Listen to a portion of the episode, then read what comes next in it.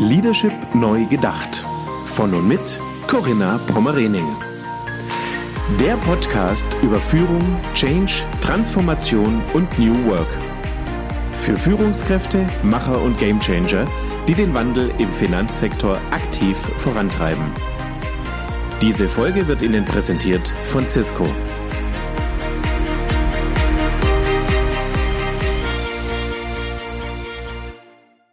Ja, herzlich willkommen, lieber Pater Anselm. Schön, dass Sie sich die Zeit nehmen, dass wir heute diese Videobotschaft für die Teilnehmerinnen und Teilnehmer des ersten Symposiums ähm, ja auch aufnehmen. Vielen Dank dafür.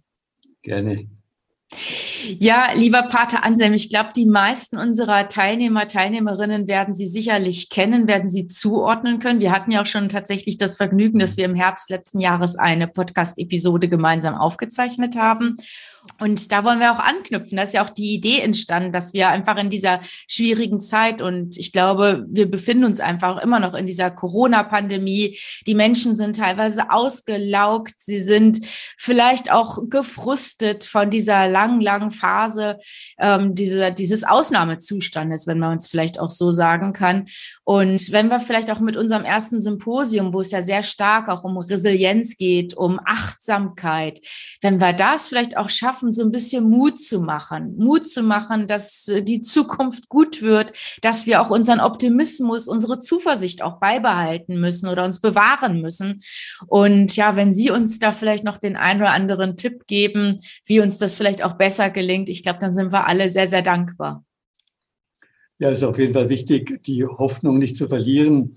Hoffnung heißt ja nicht Zweckoptimismus, sondern Hoffnung ist die Realität anschauen, wie sie ist und trotzdem zu hoffen, Heraklit, ein alter Philosoph, 500 äh, Jahre vor Christus, der sagt, wer nicht das Unverhoffte zu hoffen wagt, wird es nie erreichen. Also ähm, wir brauchen diesen Mut äh, zu hoffen auf das, was wir noch nicht sehen, aber dass wir äh, die Krise auch schaffen und besser und stärker herauskommen. Ja, ja, Pater Anselm, ich habe eben gerade so umrissen, wir sind, befinden uns immer noch in diesem Ausnahmezustand der Corona-Pandemie. Die Arbeitswelt, natürlich durch Corona befeuert, befindet sich in einer absoluten Veränderungsdynamik. Und ähm, wie nehmen Sie das denn wahr, jetzt auch nach über einem Jahr Corona-Pandemie mit all den verbundenen Restriktionen und ähm, Ängsten, die natürlich dann auch auf jeden Einzelnen auch lasten? Wie nehmen Sie die mentale ähm, Belastung beim Menschen wahr? Und ich will das jetzt gar nicht so fokussieren, ob Führungskräfte oder Mitarbeitende, sondern einfach so allgemein. Wie ist durch Ihre Arbeit, durch Ihre Gespräche da die Wahrnehmung? Gut, viele Menschen sind wirklich überlastet, auch Führungskräfte sind überlastet, weil die Arbeit am Computer ist anstrengender als ein Gespräch äh, von Angesicht zu Angesicht, weil fehlt die ganze Ausstrahlung, fehlt äh, einfach das persönliche äh, die persönliche Begegnung gibt Energie, während am Fernsehen kann ich nicht so die Energie spüren, die der andere mir mhm. bringt. Also ich erlebe eine Belastung und natürlich auch eine Unruhe. Äh, man kann überhaupt nicht mehr planen. Wann soll wir denn mal wieder was planen, ein, ein Treffen planen? Alles wird abgesagt, alles wird verschoben und dann nochmal verschoben. Äh, das ist schon sehr schwierig und da ist einfach eine gewisse Ungeduld und Hoffnung, dass wir jetzt doch ähm, durch die Infektion langsam aus dem Tal herauskommen und wieder normale Verhältnisse schaffen. Ja. Welche Umstände sind denn in besonderem Maße belastend? Ist es denn eher diese Unsicherheit, was Sie auch gerade beschrieben haben? Man kann so schlecht auch vielleicht seinen Alltag planen, ob das jetzt das Treffen mit Freunden ist oder ist es tatsächlich auch die Belastung dann auch am Arbeitsplatz, weil auch vielleicht das Arbeiten so anders geworden ist, vielleicht auch sehr ähm, sehr auf sich alleine auch alles äh, fokussiert. Also ich habe ja einfach nicht mehr dieses Miteinander, wie es ja auch vor der Corona-Pandemie hatten. Was glauben Sie, was sind so die, die stärksten Umstände oder die, die stärksten Faktoren, die hier negativ auch an Energie rauben oder die auch an Kraft zehren? Die negativen sind äh, einmal das Homeoffice, dass ich keine Beziehung mehr habe. Und natürlich, wenn auch die Kinder noch daheim sind, kann ich auch nicht so konzentriert arbeiten. Und ich ähm, kann auch nicht klare Grenzen setzen zwischen der Arbeit und dem Familienleben. So ist es so ein Chaos und das äh, schafft auch, äh, das raubt Energie. Während, äh, wenn ich von der Arbeit heimkomme, kann ich ein Ritual setzen, die Arbeit, die Tür der Arbeit schließen und die Tür der Familie öffnen.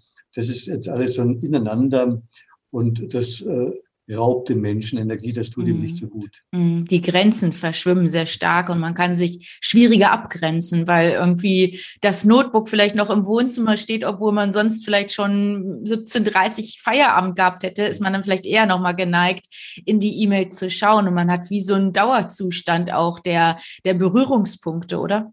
Ja, das ist auf jeden Fall, mhm. ich sage immer, ähm, Rituale schließen eine Türe und öffnen eine Türe. Und die Tür der Arbeit muss geschlossen werden, mhm. damit die Türe der Familie aufgehen kann. Sonst wird die Familie noch zum neuen Stress und dann kann man sich überhaupt nicht mehr erholen.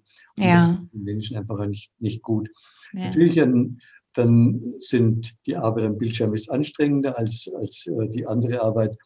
Und für viele ist natürlich auch die Ungewissheit, ähm, vor allem für Firmen in der ganzen ähm, Restaurantsbranche oder Hotelbranche, die wissen, oder ganzen Touristikbranche, wann geht's denn weiter, wann können wir noch überleben, schaffen wir äh, diesen, eine Zukunft für uns, wie werden die Gewohnheiten der Menschen nach der Krise sein, werden sie wieder reisen oder werden sie vorsichtiger sein, also sind alles Unsicherheiten, mhm. die Menschen auch belasten. Ja, ja, Pater Anselm, aber wir müssen ja, glaube ich, lernen, einfach auch besser mit diesen Unsicherheiten oder auch mit den Ängsten und auch mit diesen Belastungen umzugehen. Also wir befinden uns ja einfach in diesem Zustand. Jetzt hatten Sie, glaube ich, so einen Tipp, oder so habe ich es zumindest wahrgenommen schon gegeben, dass man sich abgrenzen muss, dass man, wenn wirklich dann die Arbeit vorbei ist, abends, wir hatten eben so diese Zeitfenster 17.30 dass man dann auch wirklich den, den PC dann auch zulässt, dass man nicht mehr die E-Mails checkt. Also dass man wirklich dann auch die Zeit für die Familie oder für das Hobby, für die Freizeit dann auch wirklich nimmt. Das ist das eine. Was haben Sie noch für weitere Hinweise, wie wir besser mit diesem, mit diesem Zustand oder mit diesen Belastungen umgehen können? Gut, wir müssen Abschied nehmen von der Illusion, als ob wir die Welt beherrschen können. Also dieses Bild von Beherrschbarkeit ähm, verabschied, verabschieden. Die Welt wird auch nachher unsicher bleiben. Also mhm. damit umzugehen, äh, das ist, glaube ich, eine äh, Mentalitätsveränderung, mhm. die äh, vielen schwer fällt. Und das andere ist einfach gut auf sich selber hören. Gerade in der schwierigen Zeit muss ich auch gut für mich selber sorgen. Das heißt, wann, wie kann ich mich entspannen? Wie kann ich ähm, wieder auftanken? Wie kann ich mit mir in Berührung kommen? Und wie kann ich auch das Gefühl haben, mal äh, eine freie Zeit zu haben, die mir heilig ist und nicht jemand mich stören kann. Und es geht ja nicht nur darum, die Arbeit um 17.30 Uhr aufzuhören, sondern manche haben ja Handy oder Smartphone immer bei sich und da äh, sind sie immer erreichbar. Sie musste auch klare Grenzen setzen, dass ich dann einfach nach 18 Uhr nicht mehr erreichbar bin. Mhm. Oder auch das Wochenende dann wirklich mal zum Verschnaufen nehme, wirklich zum Loslassen auch der, der alltäglichen Belastung, die man sonst vielleicht in der Woche dann auch einfach hat. Auf jeden Fall. Also gut für mich sorgen, das Wochenende nicht vollstopfen, sondern was, wo kann die Seele aufatmen, wo kann der Körper sich erholen. Mhm. Ja, Pater Anselm, jetzt wird es ja so sein, dass wir bei diesem ersten Symposium ja sehr stark über Achtsamkeit sprechen, über Resilienz, wie wir auch unsere Widerstandsfähigkeit, unsere Stärke auch hier ähm, noch ausbauen können, wie wir uns ja die Kompetenz vielleicht auch ein Stück weit erhöhen können. Aber was mich jetzt interessieren würde aus Ihrer Perspektive, wo fängt denn Achtsamkeit an, wenn wir darüber sprechen? Oder wo ist vielleicht auch jeder erstmal gefordert, ähm, hinzuschauen? Haben Sie da vielleicht auch einen, einen Hinweis für uns? Ja, Herr Benedikt sagt in seiner Regel, der Zellerat, der wirtschaftliche Leiter soll immer auf seine Seele achten. Und auf die Seele achten heißt erstmal auf meine Emotionen achten. Meine Emotionen sind ein ganz wichtiger ähm, Indikator, der mir zeigt, stimmt es noch oder stimmt es nicht. Und ich muss gut umgehen mit diesen Emotionen, die nicht unterdrücken, sondern die haben auch was zu sagen. Der Ärger zum Beispiel ist ja immer ein Impuls, ich muss mich besser abgrenzen, ich muss für mich selber sorgen. Habe ich Widerstand, in die Arbeit zu gehen? Warum habe ich Widerstand? Habe ich Angst vor irgendetwas? Also ich muss mit diesen Gefühlen sprechen. Das ist der eine Aspekt von Achtsamkeit. Mhm. Also die Gefühle auch zulassen. Ja, mhm. zu, zu, zulassen und die Botschaft hören. Die Gefühle mhm. haben allen Sinn und eine Botschaft. Mhm.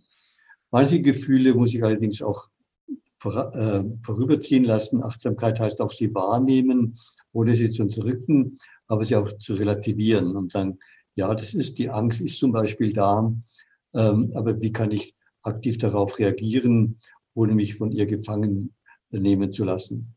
Das mhm. ist äh, die Achtsamkeit. Dann die Achtsamkeit natürlich auch auf den Leib. Äh, wie geht's mir körperlich? Manche haben äh, zu wenig auf den Leib gehört, ähm, dass sie Bewegung brauchen, dass sie ähm, Abwechslung brauchen und so weiter. Also dieses Hören auf uns selber, mhm. der Leib und die Emotionen, die geben uns eine Botschaft, was jetzt dran ist. Mhm. Ja, ich denke, das sind ganz wichtige Punkte, bei sich selbst zu schauen und in sich hereinzuhören. Ich glaube, das hat auch viel mit Ruhe und in sich gehen dann auch zu tun. Das hatten Sie auch in unserem ersten Podcast gesagt, so habe ich es in Erinnerung.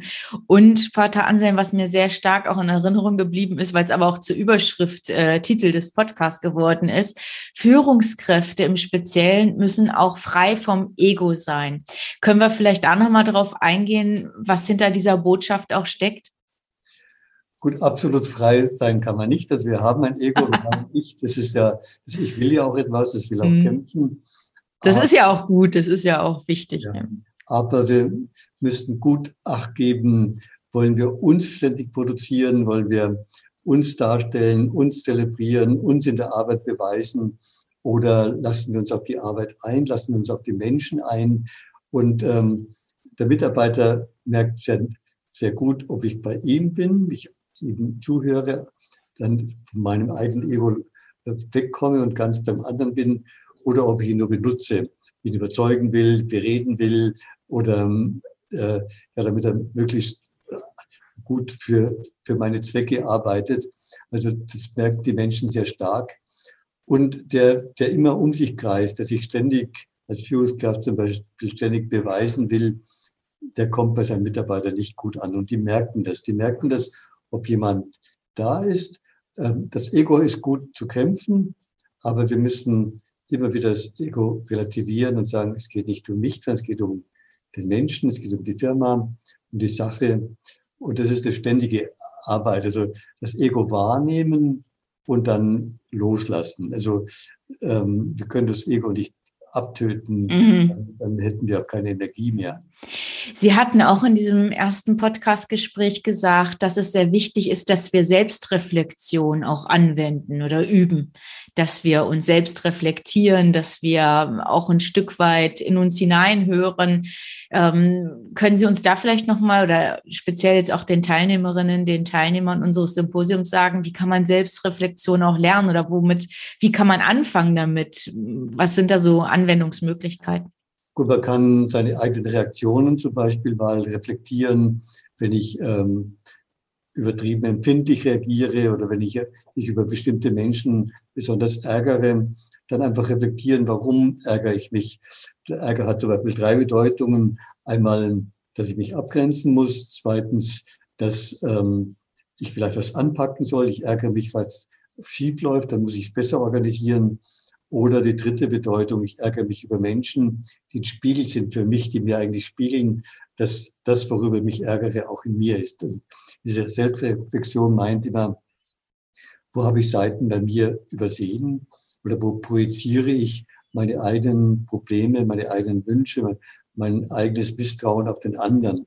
Zum Beispiel viele wollen äh, Vertrauen vermitteln, aber von ihnen geht unbewussten Misstrauen aus. Mhm. Warum? Weil sie sich selber nicht reflektiert haben, weil sie sich selber nicht trauen, weil sie letztlich Angst haben. In der Stille, da könnte was hochkommen. Eine Frau sagte, ich kann nicht in die Stille gehen, da geht ein Vulkan in mir hoch. Dann muss ich das ständig äh, verdrängen.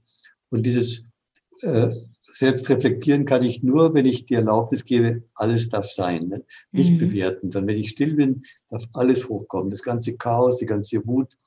Aber die Frage, wie gehe ich um damit, mit diesen mhm. Gefühlen?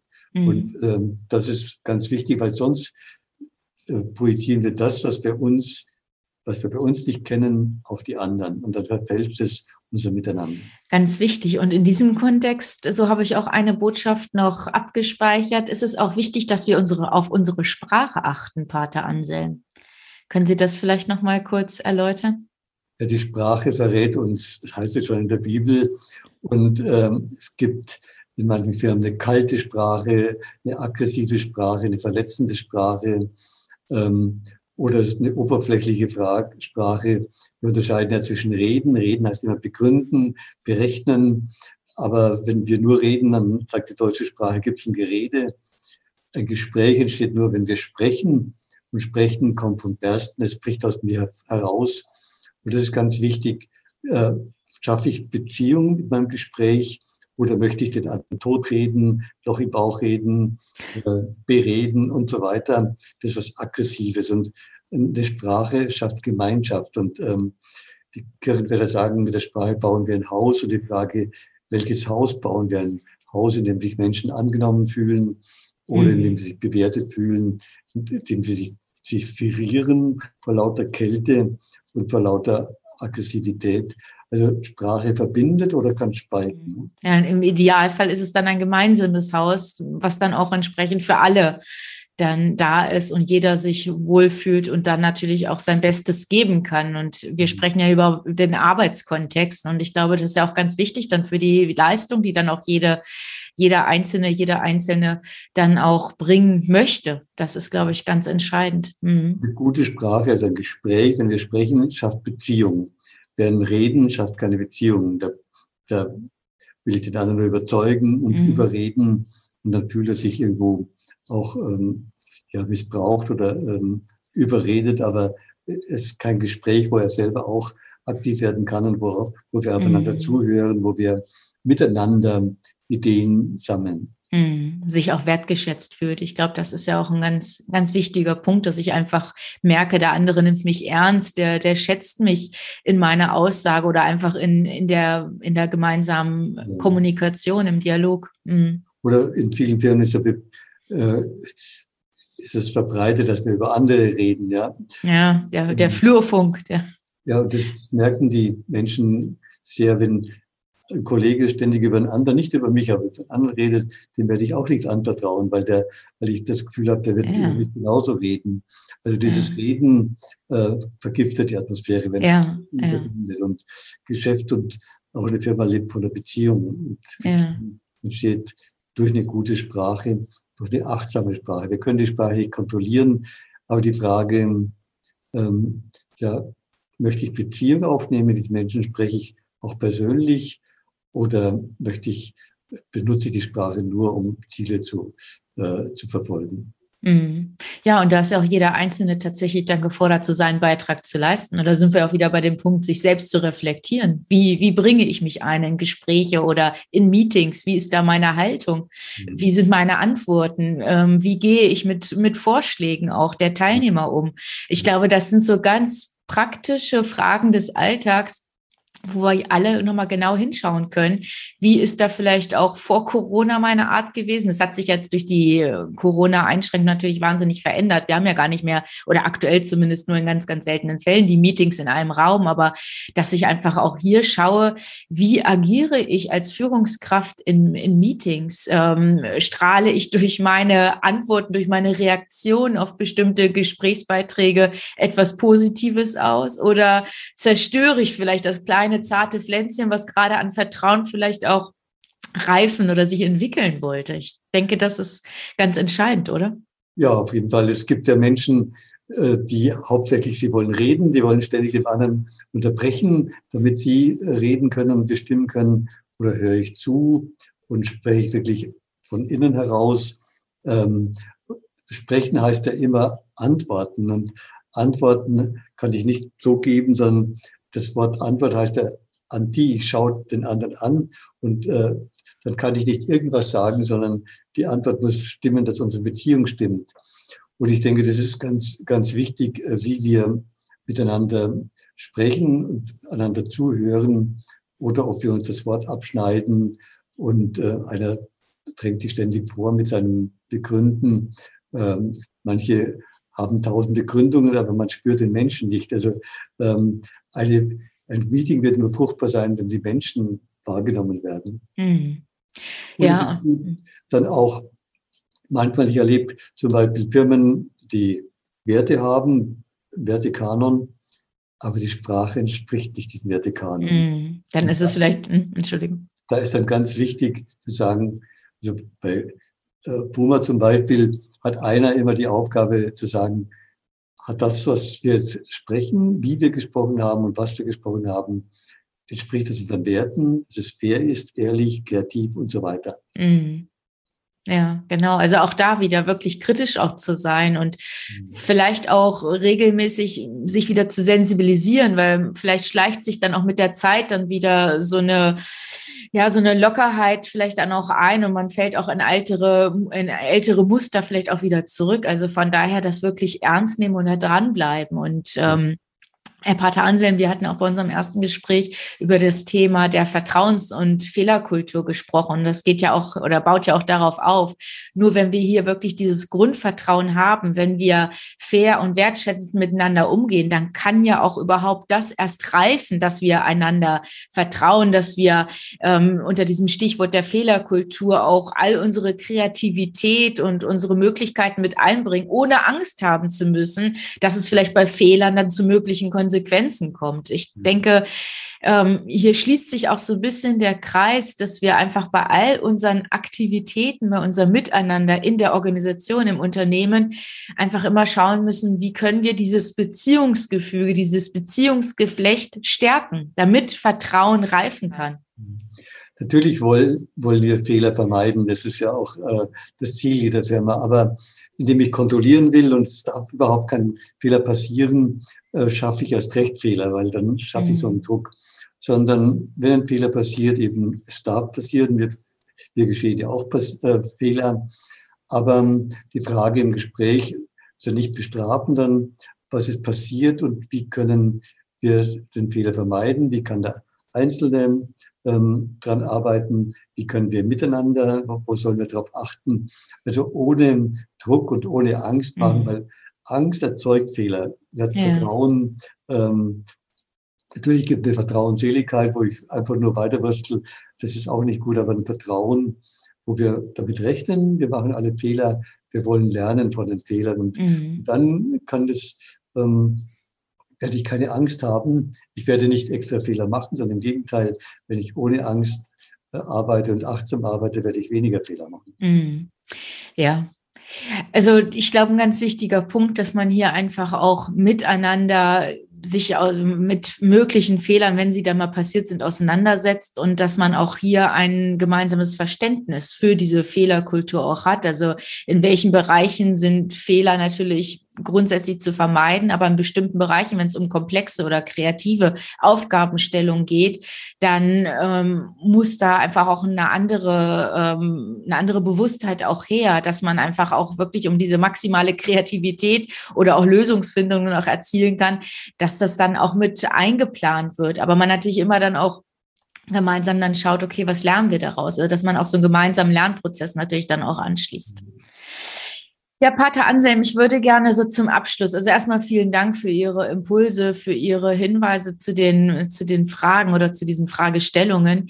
Jetzt zum Schluss würde ich gerne von Ihnen noch einmal wissen, wenn wir so besonders schwierige Situationen haben, die vielleicht auch auf Einzelne dann in bestimmten Phasen dann vielleicht auch aussichtslos wirken oder bedrohlich und man wirklich dabei ist, den Mut zu verlieren, die Hoffnung auf ein Minimum ja, sich reduziert. Was können Sie in solchen Situationen raten? Was können Sie uns vielleicht mit auf den Weg geben? Gut, ich äh, kann natürlich jetzt von meinem Glauben her sprechen. Ich würde sagen, es ist schwierig, aber dass wir mit der Hand Gottes sind, dass Gottes Segen über uns ist und dass nicht alles an unserem Tun liegt, sondern dass wir auch gesegnet sind. Wer jetzt von dem Glauben her nicht so leben kann, der kann sich vielleicht anders äh, vorstellen, dass der Mensch, dass in diesen Menschen, mit denen wir arbeiten, so viel Potenzial steckt, dass wir gemeinsam die Probleme lösen können. Aber für mich ist eben auch wichtig, ähm, in der Stille zu vertrauen, dass nicht alles von meinem Denken abhängt, sondern dass ich auch in Gottes Hand bin und Gottes Segen mich begleitet. Und die Menschen, auch die weniger äh, fromm sind, haben doch das Gefühl, ist meine Arbeit gesegnet, ist der Segen über uns und darum kann, kann man zumindest bitten, ähm, dass alles, was wir tun, unter einem Segen steht. Dann dürfen wir hoffen, dass wir es auch mit diesem Segen auch schaffen. Ja, wunderbar. Ein ganz wunderbares Schlusswort, lieber Pater Anselm. Und wir wollen wirklich hoffen, dass alle Menschen, nicht nur natürlich unsere Teilnehmerinnen, Teilnehmer des Symposiums, sondern insgesamt unsere Gesellschaft, diesen Mut und diese Zuversicht einfach behält oder wenn er vielleicht auch ein Stück weit jetzt auf der Strecke geblieben ist, dass der Mut zurückkehrt. Ich glaube, das ist ganz wichtig und das ist eine schöne letzte Botschaft, die Sie uns hier mit auf den Weg gegeben haben. Ja, lieber Pater Anselm, vielen Dank, dass Sie sich die Zeit genommen haben, dass Sie für dieses Grußwort zur Verfügung gestanden haben. Alles Gute für Sie, für Ihre Arbeit, für Ihren Wirkungskreis. Ja, und ich wünsche Ihnen und Ihrem Symposium auch Gottes Segen, dass es Segen bringt für die Menschen und dass die Menschen selber auch Segen sein dürfen für andere. Vielen Dank. Prima. Ganz herzlichen Dank, Pater Anselm. Wie sind Ihre Erfahrungen zu dem Thema in dieser Episode? Schreiben Sie gerne eine E-Mail an mail.corinna-pommerening.de oder als Nachricht über LinkedIn oder Xing. Besuchen Sie auch sehr gerne die gleichnamige geschlossene Facebook-Gruppe von Corinna Pommerening und hören Sie wieder rein, wenn eine neue Folge von Leadership neu gedacht auf Sie wartet. Unterstützt von Cisco, Ihr Partner für die digitale Transformation im Finanzsektor.